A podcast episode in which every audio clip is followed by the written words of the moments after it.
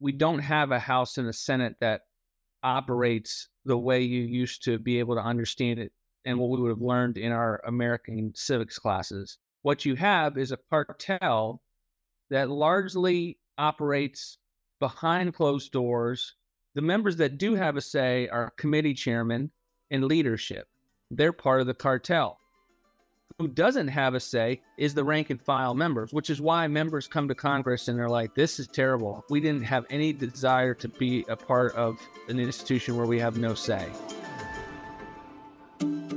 Welcome back to the narrative. Mike Andrews, Aaron Baer, David Mahan joining you for another episode this week. And gentlemen, after the way things started last week, I'm boycotting the the intro to this episode. I tried to start us off straight. I got hijacked. There's just there's no winning with you two. Didn't start us off straight. That's the whole point. Sorry. See, here we go again. Here we go again. Leave it to leave it to Aaron Baer to just take us down that path. He ain't been on this one minute. Oh my goodness. Well, we are going to talk about the prevalence of boycotts that are going on seemingly everywhere these days. Is this something that Christians should be engaging in? How can we think through these these issues, these retailers uh, in the moment that we're in as we essentially endorse some of these ideas that they're promoting with our checkbooks and with our wallets. You know, what do you think, man? Yeah, I, I think one of the greatest worldview statements we can make as families, right, especially Christian families, is what we do with our wallets, yeah. right? How we spend our money, right? So we can sit around at the barbershop and talk about all of our values and worldviews and faith. Um, but really, when it comes down to it, you know, where do you spend your money? That that is kind of what what really matters. Um, and and I think we should be doing some boycotts. I I think I, I like the boycott thing. I just I just don't think that should be the only thing we do. All right. Now, when we talking about boycotting Chick Fil A, I mean that's that's the Lord's chicken, right? So I think on that level, we might need to put some more thought. no,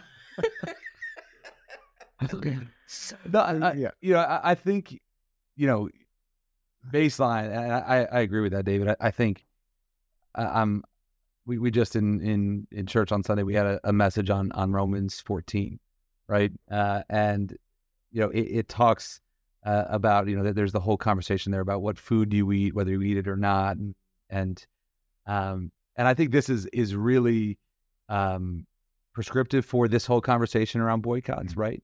Uh, because I, I, do think to, to David's point, right? I, I think there is um well, first and foremost, I don't think there's anything uh, sinful about a boycott, right? Um, and but I I do also think too, in a lot of cases, there are certainly be some things that you'd say, yeah, I, I'm I'm going to boycott a porn shop, right? I'm, I'm going to I'm going to boycott a you know uh, a, a, marijuana uh, shop or something like that, right? There there's some things like that that are are are pretty simple, um, but I think there's some things that we need to be careful on of saying, hey, you know, I'm deciding not to spend my money here. And if you don't agree with me on this, then you're you're living in sin, right? I, I think we have to be careful about some of those things. Um, as a actual strategy, though, um, you know, this is something that that's I, will be real, you know, open about this. This is something from the CCV level um, I've struggled with at times, which is, you know, when do we call like when do we go out of our way to call for for boycotts, right? And this was something that was very much our bread and butter, you know, before my time, especially in the, the 80s and 90s and early 2000s, that that we did with with quite a bit of effectiveness, um, which was you know boycott, uh, call for boycotts of, of hotels that were were playing pornography or things like that, or or you know, there's really like famous CCV stories of uh, of moms going into Kroger and finding pornographic magazines and leading protests and boycotts of, of Kroger's until they, they took out the uh, the porn, right? And and so there, there's been effective ways of that, but we've seen some of that over time diminish in effectiveness. And so from even just from somebody who's leading an organization, a, a Christian public policy organization, I've been hesitant at times to call for a boycott because I think as a as a as a strategy, it only works if you actually can make the retailer feel pain, right? Um, and and there's nothing as as bad of a, a, strategy as when you say, "Hey, we're going to do something to you," and then it doesn't make a difference, right? Um, so th- these are all the thoughts that that I- have always sort of evaluated both as as the head of CCV, but also as a as a individual Christian consumer on when I participate in a boycott or not. And it seems like there's a line here of having it be something that's prescriptive or maybe turning into groupthink where it's just, what's the latest thing we're going to boycott today? And, and, that's not necessarily helpful. But there's also, I think, an apologetic element to this where if we can accurately articulate or articulate well why we are boycotting this thing, then it gives us an opportunity to bring a little salt and light to the conversation that otherwise may just have a whole lot of heat around it because people think we're only offended because for the sake of being offended, but in actuality, there there's some uh, deep convictions that are behind our decision of how we are spending our money. Yeah, I think what I'm hearing in this conversation is that th- there's nothing wrong with the boycott. It's just the strategy, right? Mm-hmm. So if every everybody decides they're going to jump on social media and they're going to lead a boycott, then it's not effective, right? right. I mean, yeah. remember a lot of the things that you were talking about, Aaron, in terms of the um, you know Kroger's and the hotels you know, those were done at times where social media wasn't, you know, probably wasn't around. I mean, you're pretty old, but I, I, but now we've got now we've got the power of social media, right? And so, and so I'm thinking they could be very effective. I mean, I what twenty some billion dollars lost by the uh the beer company here recently yeah, by Bud by Anheuser Busch, right? Yeah. So I think if, if if done by the right people with the right influence. Um, I think it could be very effective. And just from, you know, like you're saying, Mike, just from just the bottom bottom line of why would I support this organization is dumping so much money into harming youth and families or whatever the issue may be, right? Um, you know, the the target thing where, you know, I mean, it's not just that they support what they support, it's that children frequent Target, right? right? With moms and children frequent Target, and they have to go down these aisles where it's all about, you know, the the demonic form of a rainbow, right? Uh, right. And what they support. And that to me, I just if I don't want to support it, right? right? I and on the other side of things, I think we need to be boycotting some of these uh, state representatives and, and, senators that aren't doing what they're supposed to be doing as well. We can call that a censure, uh, but but it is also a boycott in my book. Well, to to that end, uh, to to the first point, well, we'll get, put a pin put a pin in the second point. So we're going to cover the first one right now, and we'll get back to exactly uh, you know, when when when our our policy team meetings bleed into the narrative podcast. Uh, anyway, to to the first point though, Dave, you know, I, think that's you know, again, you look at the the two real places where you know, honestly, in in the last ten years, these are the first two real boycotts that I feel like I've seen actually be effective. Yeah. Um, on Bud Light slash Anheuser Busch, um, because of the and I forget what what his name. I think it's Dylan Mulvaney, Mulvaney, whatever. Mm-hmm. The, the the guy that says he's a, a, lady that they put on the can, uh, and then uh, and then the Target situation. You know, in in both of those, one, you it, it was a, a, real sort of organic groundswell um, that that rose up against it, which made it really you know really effective. Um, you know, from from my perspective, it, it's easy to boycott Bud Light because I'm not drinking Bud Light anyway. But I think broadly, Anheuser Busch, you know, uh, uh, is saying we're not going to have any of their their, their beers. Um, but to the Target one, I mean, this was the the again b- both as there's there's me the the head of CCV, but also me the dad, uh, and and my my wife. The conversation we had about this was we don't want to take our, our our girls into Target right now uh, because because uh, it really is like it's everywhere. It's awful, yeah. right? And and I, we don't want to. So it's both. We don't want we, we don't want to support them. We want to you know, make the political statement that Target, if this is what you're going to do, we're not going to support you in this. We're, we're going to shop elsewhere, even if it's hard for us. Um, but also, too, I just don't want to expose my kids to that. Yeah. And I think there's just getting the word out in some sense. Like, I don't know if you guys remember, but I had been to Target pretty early on when they had set up their, their pride display. And I came in and I mentioned it in one of our team meetings. And I had no warning. And, and it ended up being an opportunity to talk through some things with my kids. But there's there's an element to this of just just think about Target for a second. When you need to go in for Christmas lights or Halloween candy or Easter decorations or whatever, they're always in the back corner of the store. If this truly is a seasonal item, it, they have a back corner of the store where they get all their seasonal stuff. This was moved out front. There was no way for us to go anywhere in that store without walking right past that display. Like they, there's a very clear message that's being sent here and parents could be blindsided by that had this word not gotten out. And I think part of this so called boycott just was was parents doing that, explaining what they're going to run into if you go into Target. No, that, that's right. And I think again, this is the yeah the, the the thoughts that always go through my head, especially you look at a situation like Target, where Target is is not just you know if, if I always one of my, my things I struggle with with boycotts, uh, especially in in today's modern woke culture, and you know we've talked about this in other episodes with what you know the the the SEC and and and you know honestly the, the, the New York Stock Exchange and Nasdaq and all these guys have have done to force ESG and and DEI diversity equity inclusion policies on corporate America. You know if, if you were to boycott every corporation, every company that has some pro LGBT policy or some woke ideology baked in or, or has a you know a pride flag up on something, you, you'd genuinely have no place to go, right? Like maybe Hobby Lobby, right? Um, and and and you know Chick Fil A at times, right? But you know, so it, it's where we have to be, you know, from from my perspective, we we need to be um, wise about what we determine we're going to boycott um, and if we're gonna, you know, there's one thing of saying I'm just gonna personally decide not to to go there, or two, I'm gonna try to lead an effort as a political movement to. If you're gonna do that and you don't actually, it, you know, it's one of the fundamental political lessons. If you're gonna shoot at the king, you got to kill the king, right? yeah. Like it, it, it, there's nothing that looks as as pitiful and almost as encouraging to the other side of they called for a boycott of me and it didn't hurt. So now I'm going to go further. Now this it, it's almost like pouring gasoline on it. Um, but the the the baseline of this with Target, to, to your point, Mike, was that they weren't just doing sort of your standard like, okay, you know, here's some rainbowy stuff. It was they were saying this is who we are as a company. This is what we think, and and and not just like we're we're pro, you know, LGBT or all this. Like we think this is for kids, right? You look at their their materials were designed specifically for children, which is at, at a, a special level of evil um, that I think warranted saying, "Nope, we're out." Yeah, and it was it wasn't even that it was available; it was that it was front and center. I think is is, and that's the same thing that the the Dodgers did, right? Where again, like you know, basically every sports team has uh, some type of pride night or something like that at this point. But the Dodgers went out of their way to honor a drag group, right? Not not just an LGBT group, but a drag group that that is formed to mock and condemn Christianity and Catholicism in particular.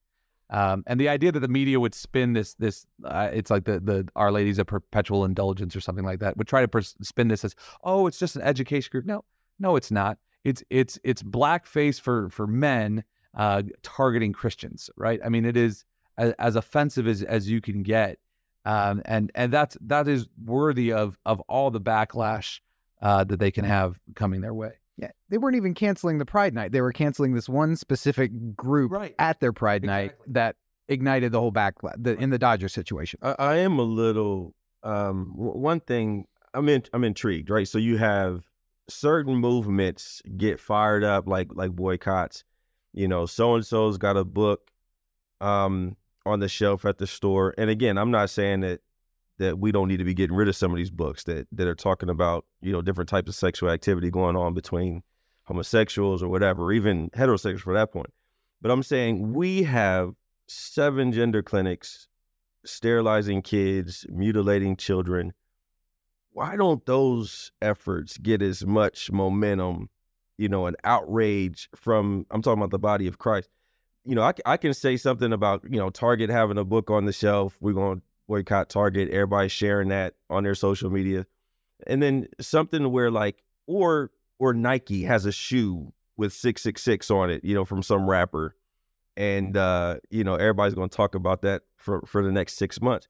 But then you say, you know, we've got seven gender clinics, one of which, like one almost in every major city, and and folks don't move to the same degree for that. Like you have children physically being harmed in your neighborhood, right? Shouldn't that spark some degree of outrage and and and activism? I don't know why why certain things get momentum and certain things don't. Do, do you think it's just a a matter of I don't know, I guess uh, a, they feel like they have the ability to impact some of those maybe lesser things because they're already going to Target and it's an easy decision to not go to Target versus how do you actively actively engage Maybe with this bigger feel entity? political or Yeah. whatever. Yeah. I don't know. No, yeah, honestly, Dave, I, I think there's a, a lot of things that go into it. And I don't think there's necessarily one answer. I think on on the one front, you know, with Target, you're you're going into Target once a week or once every other week, right? To and and so it, you you see it, right? And a lot of folks never kind of wander into a children's hospital, or if they do, they don't go by where that is. So I, I think that plays a part of it. I think, um, you know, quite frankly, and we we've seen this with lawmakers, um, and we saw this during COVID, right? The trust the medical experts mentality is a intimidating line, right? And so, you know, we're we're out here screaming on the mountaintop that hey, they're they're cutting off the breasts and they're they're sterilizing kids with cross-sex hormones and puberty blocking drugs, and and people seem to they're they're they're almost afraid of it because they don't you know you you go talk to when when you go talk to the so-called medical experts or their lobbyists they're like oh how dare you know we that this is not what's happening and here's this study and here's this and this and they almost kind of bully you into denying your senses right? It's it's very George Orwelly right? Um and uh it, as opposed to saying yeah but I I just know again it's it's one of the things I always go back to like if I if, if I cut off my arm and I put a you know a trunk on my head that doesn't you know that doesn't make me an elephant right? That makes me a, a dude without an arm and, and something stuck to my forehead right? If I if I remove some if I I remove somebody's genitalia uh, a man's genitalia that doesn't make him a woman. That makes him a man without his genitalia right? Like that, that's that's just the reality of how this works. And and the left has done such an effective job in these cases of um uh, of really uh, bullying us and go to silence. This is why I feel like the these message the messaging around these issues, very important core issues around the image of God, children and family, have to come from the pulpits. We cannot rely on the media, right? Mainstream media, four, six, ten, or even Fox, you know, in the state of Ohio. We can't allow these other outside groups to message this stuff. It has to come from folks who have a biblical worldview. They understand their people. They live in the communities where these things are happening. Um, but yet we have this political barrier, right? That that it's too political. When and and family, listen.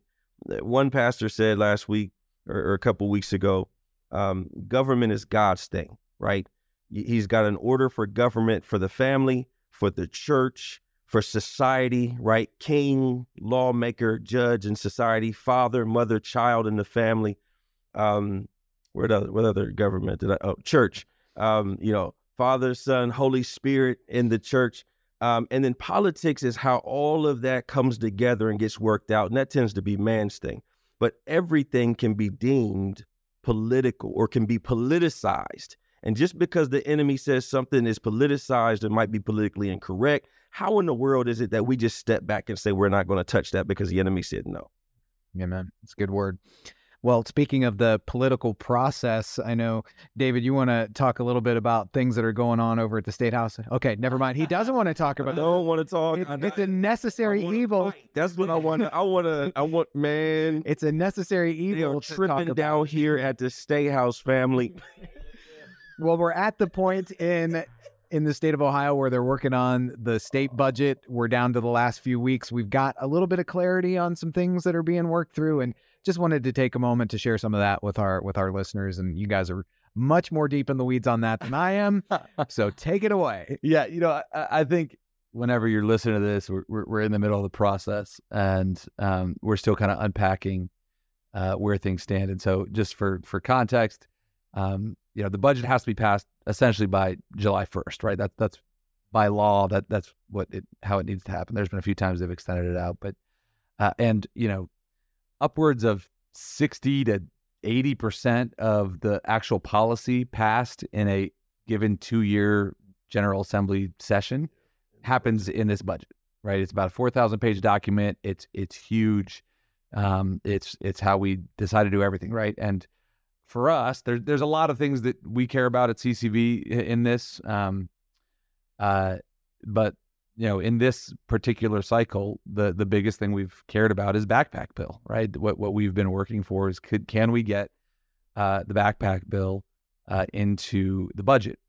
Um, we've we've now seen this. So the House, the, the governor introduced his budget and had an expansion of school choice, uh, but it wasn't the full backpack bill, right? Um, the the House then passed their budget, um, and they expanded what the governor put in, but they didn't go full backpack either. Um, and so now we've the, the Senate just introduced theirs, um, and it, it, honestly is an, another significant step forward. And and so far as to say they are actually introduced a budget that makes every kid in the state eligible uh, for a scholarship, yeah, right? One degree, which is which is incredible, right? We would say it's not.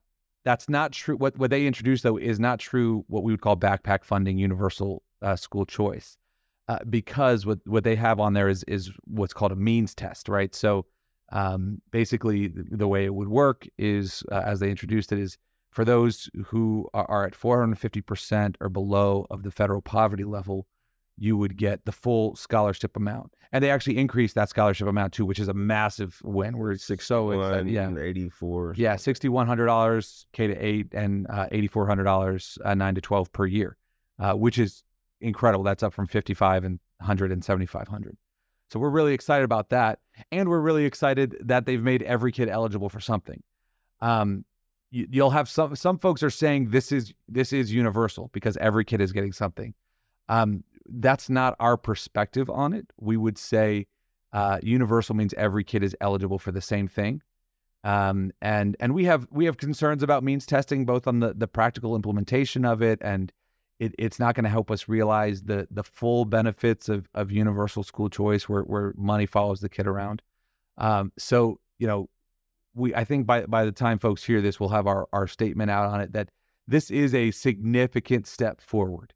Um, and and we applaud uh, Senate President Huffman and the Senate for making for making every kid eligible. Right, this will be, if not the biggest, one of the biggest uh, uh, expansions of, of school choice in, in our state history. Um, we've got concerns about means testing, right? And we're we're talking to members about that, and and I think from from our perspective, we we feel an obligation to say, hey, we, we still got a ways to go. Um, and and you know, for for those of us who have been working so hard on on the backpack bill, we want to say, guys, this is a major move forward. We were hoping that we would get it in the budget this year, and we've been working towards that.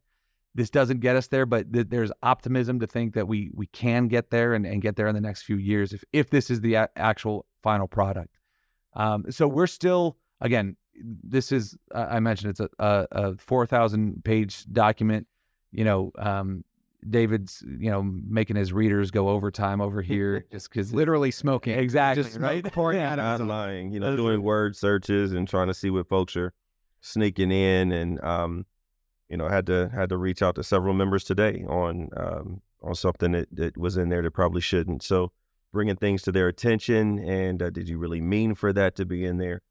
Um, it's a lot of work, but uh, you know that's why CCV is here to do it. Exactly, and, and again, it, it's it is um, it's a part of this process that we work in, and and and why we need to care. And I, actually, I think that the conversation we're going to have next uh, kind of highlights why all this matters. Yeah, and as always, as we unpack the budget and find things worth bringing to our our network's attention, we certainly will. So be sure that you're listening to the narrative and subscribe to our emails, following our social channels, and all those types of things, and we'll get the word out. But to your point, Aaron, the interview we've got coming up, we're going to talk with Russ Vought about a lot of things in the financial and budgeting world, uh, maybe more on the federal level than the state level, but they're still connected. I will say, I, I have to apologize because I like, you know, what? Well, let me rephrase that. We're not going to have a conversation. Aaron is going to have a conversation with us. But I got really excited about this one. Nerd it out. And, and the funny thing is, we're, we're going to give you a peek behind the curtain here in that I was like, man, we're like we we we end up talking a lot about the transgender issue uh, because it's a, a massive burning fire. And I was like, hey, you know, let's let's let's do a, a have a conversation not on this, but it's it's one of the reasons why I love Russ is because Russ was the he was Trump's um, cabinet appointee over the Office of Budget Management, um, and uh, but he recognizes how much uh, the social issues uh, impact the fiscal issues. You're, you're going to hear that in the conversation.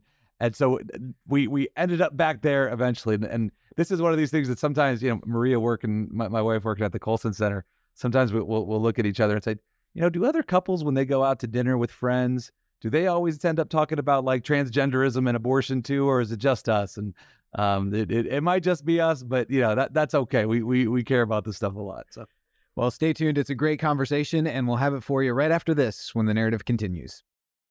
Hey, narrative listeners. You know, Christians in the marketplace today face more unique and challenging threats than ever before.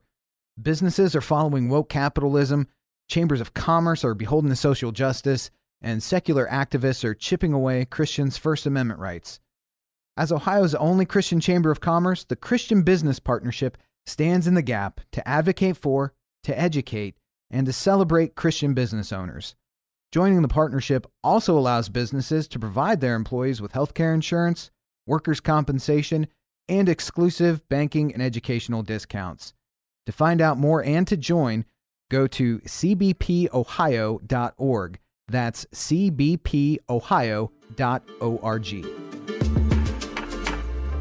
And we're back on the narrative. Mike Andrews, Aaron Baer, David Mahan, joined now by Russ Vought, who joined the Office of Management and Budget when President Trump took office. Vought served as acting director, then as the 42nd director of OMB for nearly two years. Prior to serving in the Trump administration, Russ spent nearly 20 years working in Congress and with grassroots and public policy organizations. And prior to that, he worked on Capitol Hill, serving as the policy director for the House Republican Conference and as the executive director of the Republican Study Committee and as a legislative assistant for U.S. Senator Phil Gramm. Russ, it's so great to have you with us today on the narrative. Good to be with you guys. Thanks.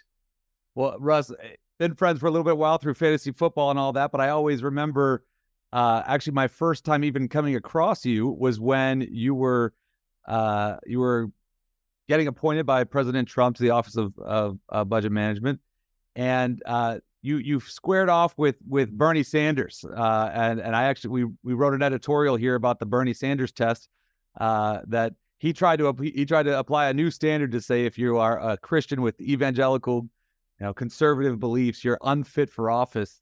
Uh, you know, I, I want to dive into this most recent budget and all that, but I, I want to hear that story too about how all that came together before we get get get kicked off here.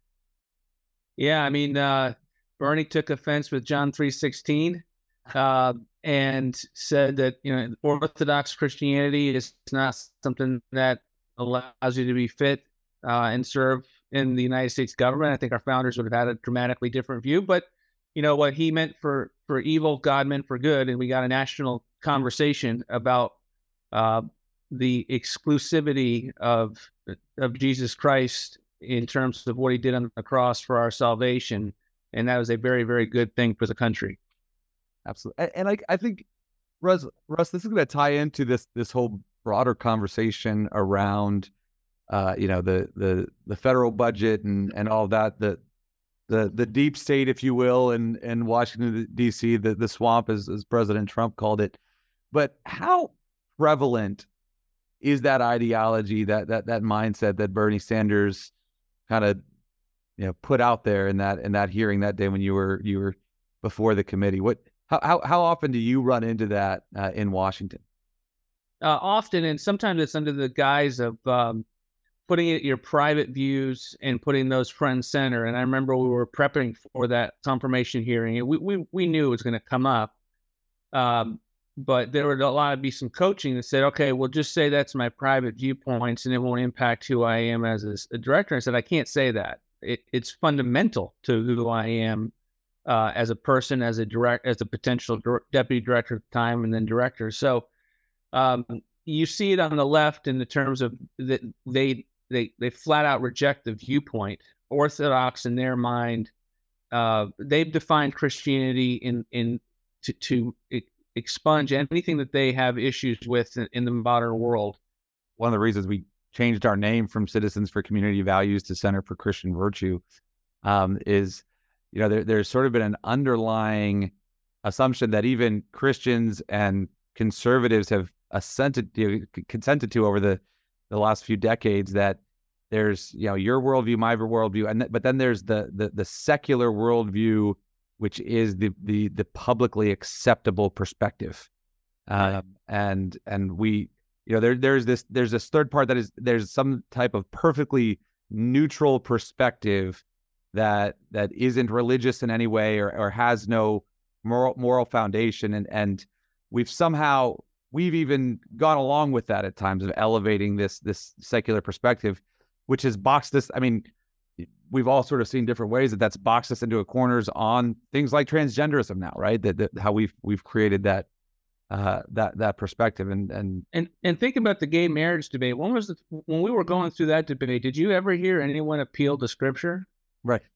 You know, it, it was always on the basis of well, you know, and some of these were our leading people, and they were at the at the forefront of the debate. And I don't I don't actually question their play calls because they were working within an environment that was a long time in the company. But the arguments that they were making were, you know, a child needs a, a mom and a dad. Okay, that's that's convincing to a certain extent, but we also know tons of examples in which uh, a mom or a child doesn't have a dad, and and yet we don't. We think that's unfortunate, but we also don't uh, you know call say that they shouldn't be in that in that family or that home because they don't have a dad right? Uh, the dad might have passed away or whatever or, be the product of an unfortunate divorce. And so we've got to be much more coherent in the viewpoints that we have and christianity has coherence to it and we should think it through. What what would a public policy based on that look like in this situation? And we're not going to always win but we can at least have a coherent public policy when we go into the public square and have these debates on the floor of the House and the Senate or the state legislature.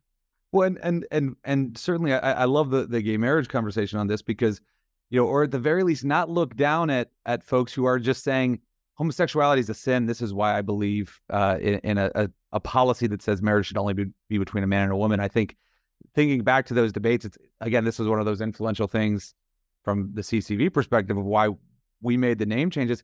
We don't, you know, you look at the a state like Ohio where 61, 62% of the voters in Ohio voted for marriage between a man and a woman in 2004. And it wasn't because, on the whole, they understood the good government public policy perspective of incentivizing family formation is good for children to be raised, but it's the most stable environment for a child to be raised in is by their biological mom and dad. And it's, you know, all of these good, you know, arguments, but most of them were voting this way because they had a, a moral belief, a religious belief, a Christian belief that said homosexuality is sinful, and and we sh- we should not be, you know, at its core with what what marriage policy is is we're giving tax breaks for people to do something, and we shouldn't be giving people tax breaks to do something that is uh, incentivizing them to be separated or or be drawn away from their creator. Uh, that that that by its very definition is an unjust policy. And you're seeing, you know, they they they had great wisdom, right? Like they knew uh, they were on the front end of an LGBT movement that was going to have profound implications. And now you get to you know drag queens in schools and and, and libraries, and you know everyone's shocked and amazed, and yet this is a natural byproduct outflow of an agenda that you know the the common man and woman across the country uh, has had concerns about and and informed their opposition, like you said, to to gay marriage. I think more and more, you know, we're going to have to have coherent uh, rationales for why we view things, and ultimately, uh, that's how you win debates. Uh, is you actually have a coherent uh, viewpoint and you persuade someone, and you don't try to just like get by based on the pollsters' latest talking points. Yeah, and and you don't shy away from making the the the moral argument, right? I mean, again, you look at uh, what the left is doing. Every, I mean, Pride Month is a it's a moral statement, right? Equality Ohio is a moral statement, right? Everything they their their their arguments are are are they're they're trying to make a moral appeal to people, and and yet somehow we uh, we're so afraid to to to do the same when we actually have morality on our side and virtue. Um, so sorry, I, I have taken us way off track here, but I, I love this conversation. I think it's the the the most most pivotal one. But I, I want to get into the the conversation with you, Russ, on uh, on the, the the federal budget. Right, we we just went through this process uh, in uh, in in Washington. Uh, it was you know as as always, you know it, it's it's one of these things that pops up and it dominates the news cycle for you know two or three weeks and we're told we are on the brink of uh, of the government shutting down and the American experiment ending and all you know uh, all of the terrible things that are going to happen. Um, but Russ, can you just before we actually talk about what was just passed and, and the issues with that, can you talk about what this process is, why it matters, and and and how actually it works? So to zoom out a little bit in in 2023 in what I would call a post constitutional world where the left has walked away from the Constitution and lives on the basis of precedent that they have secured themselves walking away from the Constitution. Um, we're in this moment where we don't have a House and a Senate that operates the way you used to be able to understand it and what we would have learned in our American civics classes. What you have is a cartel that largely operates behind closed doors. Congress delegates authority to the administration to literally write the bills. They delegate that authority. Then it happens at an agency. Agency makes all the trade offs themselves, propounds it. There's no debate with the people's representatives. And so, what all of that has done is draw the actual action off the floor where the members don't have a say. The members that do hmm. have a say are committee chairman and leadership. They're part of the cartel. Who doesn't have a say really until January for a glimmer of moment, we'll talk about that in a second, is the rank and file members, which is why members come to Congress and they're like, this is terrible. We didn't have any desire to be a part of an institution where we have no say. And so they become backbenchers. Well, the reason why you hear so much about debt limits and appropriations once a year is because those are the only remaining leverage points in which the votes are matter of those backbenchers. So the cartel does all of this work, and then they have to basically get permission once every year or other year on the debt limit, in the case of the debt limit, to be able to continue to uh, keep the train going, uh, to keep to keep this this whole uh, way of, of life and business operating on their terms. And if you have, if you seize that moment, then you're accused of taking down the known universe, uh, and and and that all uh, havoc will break out. And it's just not true. And you you kind of talk through the arguments of what people think, but it's all scare tactics because so much is riding on it so much of the, the the Wall Street gravy train is riding it. So much of the deep administrative state is riding on it. Has it can't become something where real change occurs because too much is riding on it for the powers that be. Of course, that's why we have to seize those opportunities. And I totally I get the pushback often. Well, you know, here we go another debt limit conversation. I don't care what you have the debate about. You can pick any public policy but it, you're going to have to use the debt limit as a leverage point. You're going to have to use the spending process as a leverage point, or you don't have any leverage points. So we can have we can have a large agenda setting conversation, many different factors. So we're headed towards a bad place, and you don't ever get to know when you're over over the edge. It just doesn't happen that way in these kinds of situations.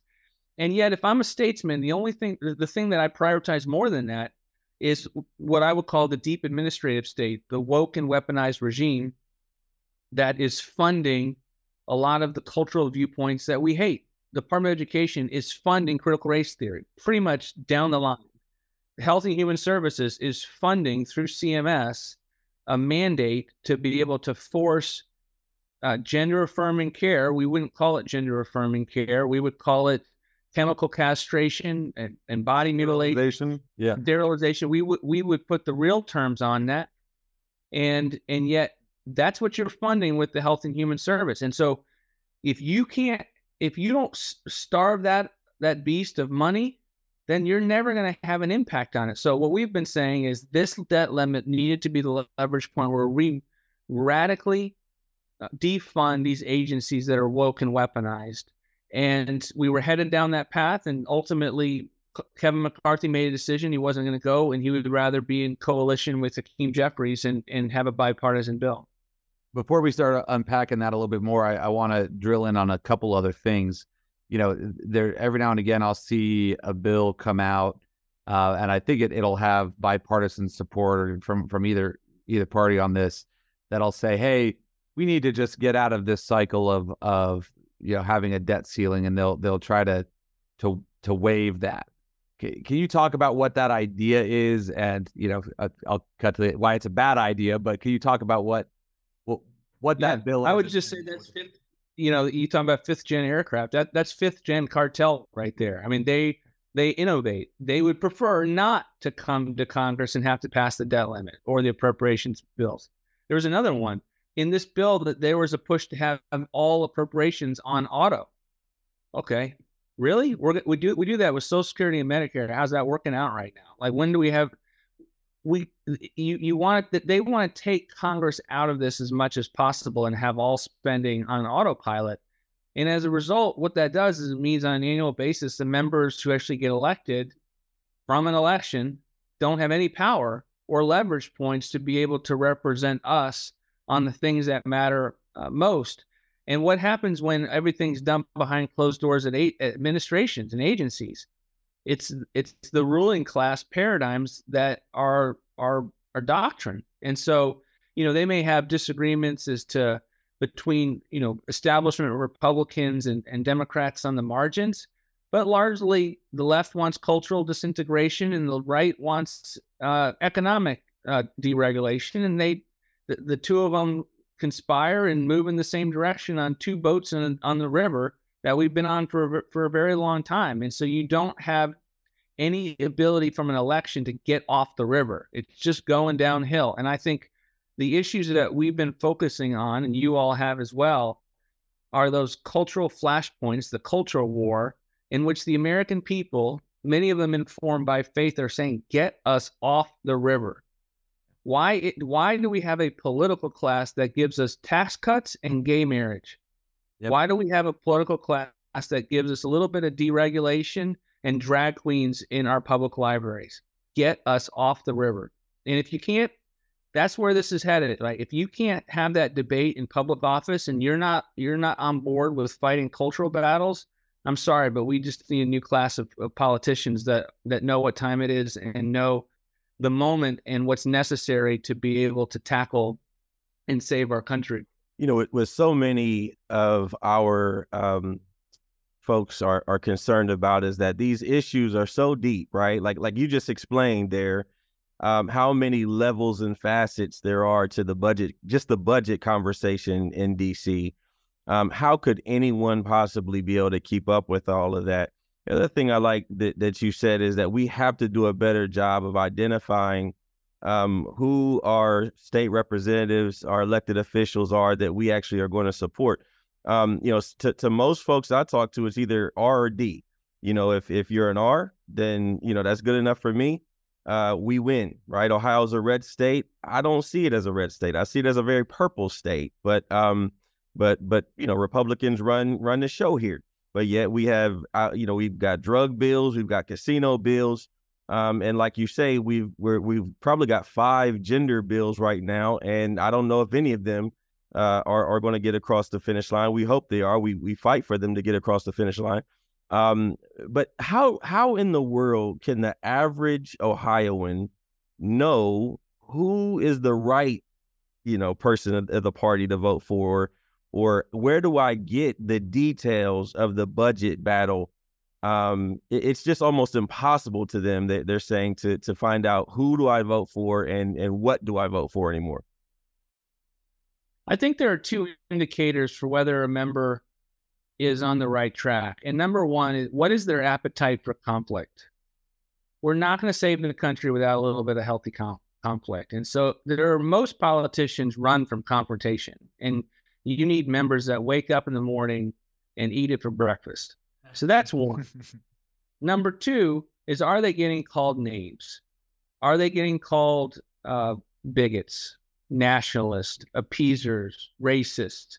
If they're getting called names and they have a track record for being people of character and wisdom and conservative, then there's a reason for it. And it normally they are right over the target on an incredibly important cultural battle in which the left and the right, I, I say the establishment right, do not want them talking about it.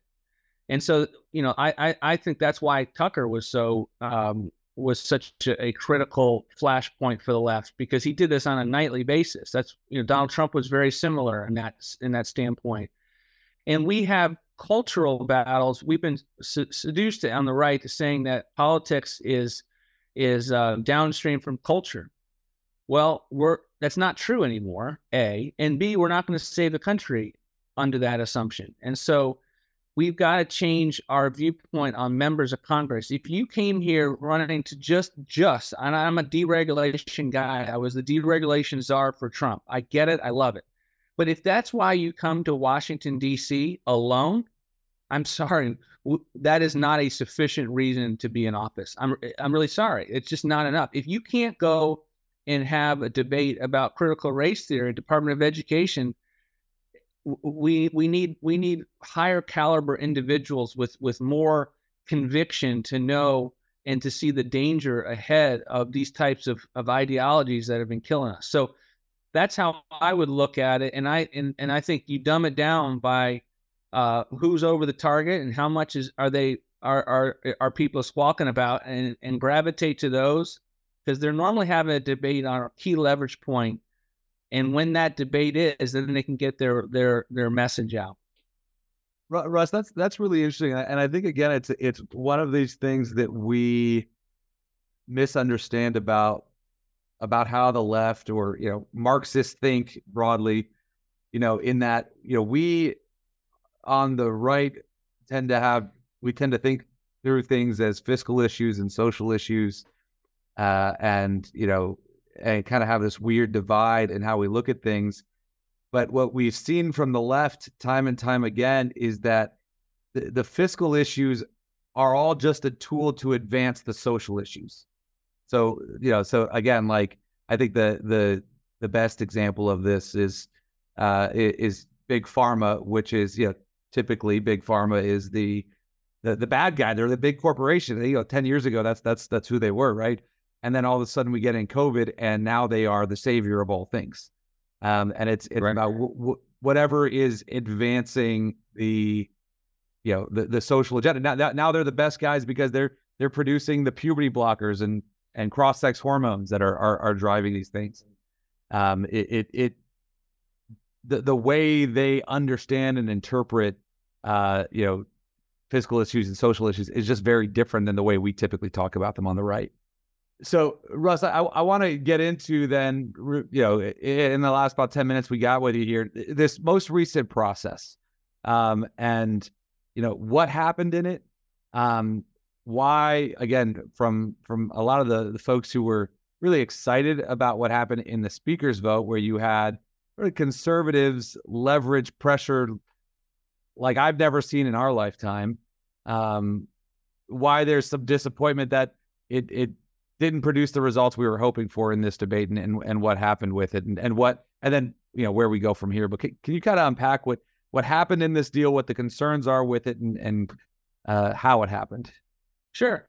So in january we basically worked with members and the members the 20 were able to secure what i called a power sharing agreement which we got beyond this notion that all republicans are the same but let's okay you, you have mostly establishment republicans that just happy to be here caucus and then you have the freedom fighters made up of the House Freedom Caucus, and 20 of them leveraged coalition government, not unlike what you would see in Israel or something like that, where you know you have Likud, but you also have some other smaller party, and they're not like backbenchers. They're they're a they're a valuable member of the coalition, and you don't make decisions that are at, in against their interest. And so that was revolutionary. It was first of all, is was able to take real power in the main committees, the Rules Committee in the House, Appropriations Committee, which is the first time the Rules Committee has been independent of leadership in since Sam Rayburn was Speaker. So this was real. I called it. I tried to explain it to people as Old Testament versus New Testament. So you had to really think through everything from the standpoint of that power sharing agreement. And that's the way that they were headed for six months. They passed things with with uh, all Republicans. They passed a $5 trillion bill that included a debt limit increase. No one ever thought that was possible, but these people were governing. They were they were governing as a coalition. And then Kevin McCarthy goes to the negotiating table and doesn't tell anyone and rips up the power sharing agreement and produces a, a bill that has no savings and, and cuts in it. And it's effectively a status quo bill from the standpoint of keeping these agencies at their current post COVID level, their, their President Biden level. And we're not going to have the debates that I just said we need to have that are necessary to both save money and save the country on these cultural flashpoints. And so um, you add to that that they reneged on the deal, period. And so that's going to be an issue. And then I've never seen such dishonesty with them selling a bill. So, you know, we had to spend three or four days unpacking what they were doing. And every claim came down to uh, uh, fiction. And so they would say, well, this creates the same administrative pay-go that Russ put in when he worked for President Trump. Um, yeah, except you put in a, a, a complete waiver. So the the Biden OMB director can waive the entirety of the rule. So it doesn't work. So that's why everything is so hot right now. And I think what you're seeing as as in, in real time, uh, a rule went down yesterday for the first time in 20 years. That's the procedural mechanism for how a bill is considered. Went down for the first time in 20 years. And it's because if you get rid of your coalition partner, you should have a vote of no confidence. Uh, and they're chewing, uh, taking the path at this point of saying, if you want to pass procedural rules, go talk to Majority Leader Hakeem Jeffries. He'll get you the votes. But until you come back and we have a reckoning, and that reckoning is literally happening real time, um, that we're not going to give you votes on procedural rules uh, in, in, anywhere the same rate that you have enjoyed them in previous past, and that's a very healthy, healthy d- debate to have. Um, and I think everything hinges on that. One of the things I think I saw you you write about it, Russ, was you know this this debt ceiling, this whole conversation we have is basically maybe the only leverage point a member, uh, you know, you think of a member of Congress and has a two year term. In in their two year term, they really only have you know potentially two votes, maybe three, depending on how long this thing gets extended out, where they have real leverage right? It, it, it's not much different than what we talk about here on the policy team at, at CCV all the time, which is, you know, the most important vote a member makes is the vote for speaker. Um, and then the second would be their budget vote, right? That's where the vast majority yeah. of these things get worked out, right? And and we're we're we're in the middle right now of our our state budget uh, as well, and it's it's you'll, you'll we're, we're uh, it makes me feel like we're in good company with you that we're we're equally dealing with uh, issues on on our side. But um, you know, the the with this deal, you know, one of the things I think I saw you post was that they really kind of surrendered that power for the remainder of the Biden administration. Is that is that right? Is it is that a, a right way of classifying it, or how? What was that situation there? Aaron, it's worse than that. It's worse than that. It was our, it was Republicans' idea. I mean, I I assumed that this was this was a demand by Biden. No, this was Kevin McCarthy's idea. Here, let me give you a second year. We wouldn't want to have to consider this in the middle of uh, a presidential election year. I mean, are, are you kidding me? Like this is this is what this is leadership that you know that we're dealing with. You don't laugh about it, you're going to cry just because this just sheer malpractice of it is just is just mind boggling let me ask Russ here, and uh, and I, I know I'm dominating this, and I, I will say I, I warned uh, Mike and David before this conversation. I said this is my like political nerd out one. You know, we, we have a lot of good like theologians come on, and, and you could probably you would hang with all them as well. But this is this is I love this stuff. This is fascinating to me. But we, where do we actually practically go from here now, Russ? What's what's what's next? You know, you're talking about right now in real time. Some of this stuff is getting worked out. Um, but but for those of us who would, you know, I, I will often say, you know, I remember I, I talked to when when Senator Vance uh, ran here. I I kind of joked with him that you know you're you're getting elected to to basically play defense, help keep the bad stuff off. We're going to try and go on offense in the states. But I know folks like you are actually trying to go on offense in in, in Washington, trying to do that. So where where do we go from here and and in Washington to actually try to rein some of these things in after this deal? I believe that every cultural battle is going on offense. I really believe that. Um, and defense is playing within the sandbox that they have tried to put us on in for for decades. Really, kind of a caricature of, of Buckley's fusionism. And when we go after uh, the cultural issues, um, we're forcing the left to defend things that they've never had to defend.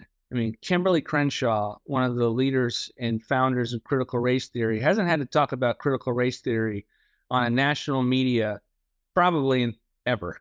And it shows. And the left doesn't know how to talk about it either. And when Joe Biden wants to hit me on Medicaid cuts, and then I want to talk instead about uh, the, the, the the surgeries that people are doing uh, as part of their gender affirming care and what that is. Uh, I want to have that debate, and that's that's the kind of thing where we're going on offense. If you can get people that are willing to take the risk on and willing to take on being called names of uh, from AOC and other things, so I think that's what going on offense is, and that desperately has to happen at the federal level. We we have this mentality right now at the federal level. Well, all this stuff, the offense is happening in the states. I mean, we've talked about CRT for two years, and no, none of the federal members, with very limited exceptions like Dan Bishop and Bob Good, have gotten up to speed on it to be able to talk about this in, in the right way and understand it. Russ, this has been a fascinating conversation to hear how intertwined all of these ideas are. And we thank you so much for your time here joining us on the narrative today and just want to invite our audience that if they want to connect with Russ, they can do so through his organization, Center for Renewing America, and you can find more information on resources and writings at americarenewing.com. Thank you for tuning in to this episode of The Narrative, presented by CCV and produced by Wessler Media. If you found today's episode insightful, leave us a review or rating and subscribe anywhere you get your podcasts. We're your hosts, Mike Andrews, Aaron Baer, and David Mahan, and we'll see you next time on The Narrative.